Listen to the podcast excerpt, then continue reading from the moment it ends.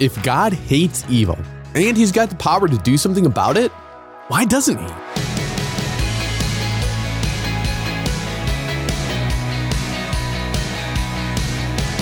Hey, I'm Dylan, and you're listening to Unlocked, your daily key to unlocking God's Word in your life.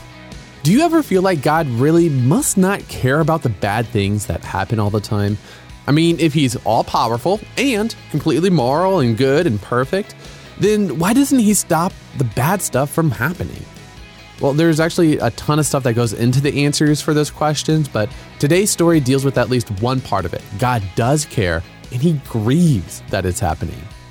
We see that in today's devotion, the book of Nahum, Evil Empires and Innocent Blood by Naomi Zylstra. Sometimes I see all the bad in the world and I start to feel hopeless. With things like war and cancer in the world, it does God even care? Well, the short book of Nahum in the Bible is a collection of poems that shows how God does address evil and does care about the bad things happening in the world. In it, the prophet Nahum tells about the coming downfall of one of Israel's enemy nations, Assyria. The Assyrians captured and ransacked Israel in 721 BC. Eventually, the nation of Babylon would topple the Assyrians, including their capital city of Nineveh.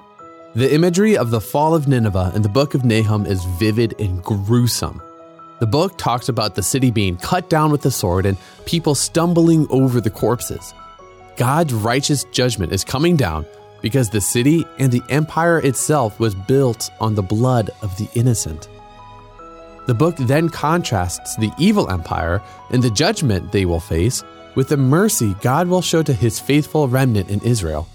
Nahum 1 6 talks about how God's wrath is pouring out like fire against the evil nation. And in Nahum 1 7, the very next verse, it talks about how God is a refuge to his faithful people who have humbled themselves before God. For the prophet Nahum, the fall of the Assyrians allude to how God will someday bring justice to all evil empires of the world. We are familiar with evil and oppression in today's world. We see it all the time. The book of Nahum shows that God does not ignore this evil, He grieves it, and He promises to bring judgment and restoration to the whole world one day.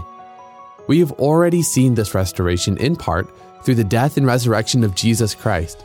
But we also look forward to the day Jesus will return to earth and our loving God will destroy all injustice and restore creation under his perfectly just reign. So, what are some questions you've got? Have you ever felt overwhelmed by the evil and suffering in the world? You can bring these feelings to Jesus in prayer anytime, and you can ask Him to show you how you can participate in the good work of His perfectly just kingdom here and now. Read more about that in Isaiah 117, Micah 6 8, and Mark 12 29 through 31. Have you seen a piece of restoration and justice that previews the restoration to come? What was it like? If not, you can ask Jesus to help you catch glimpses of the good work he's doing anytime.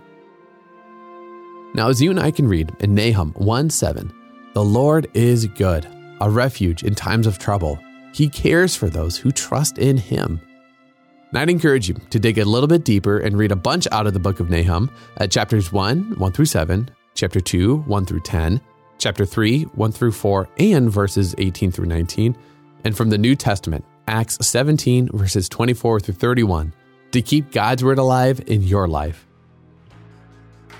Unlocked is a resource of Keys for Kids Ministries. How do you feel about waiting, especially when you're waiting for something wrong to be put right? Nobody really loves it. That's why we'll be talking about finding God in the waiting on our Instagram. Search for at Unlocked Devo.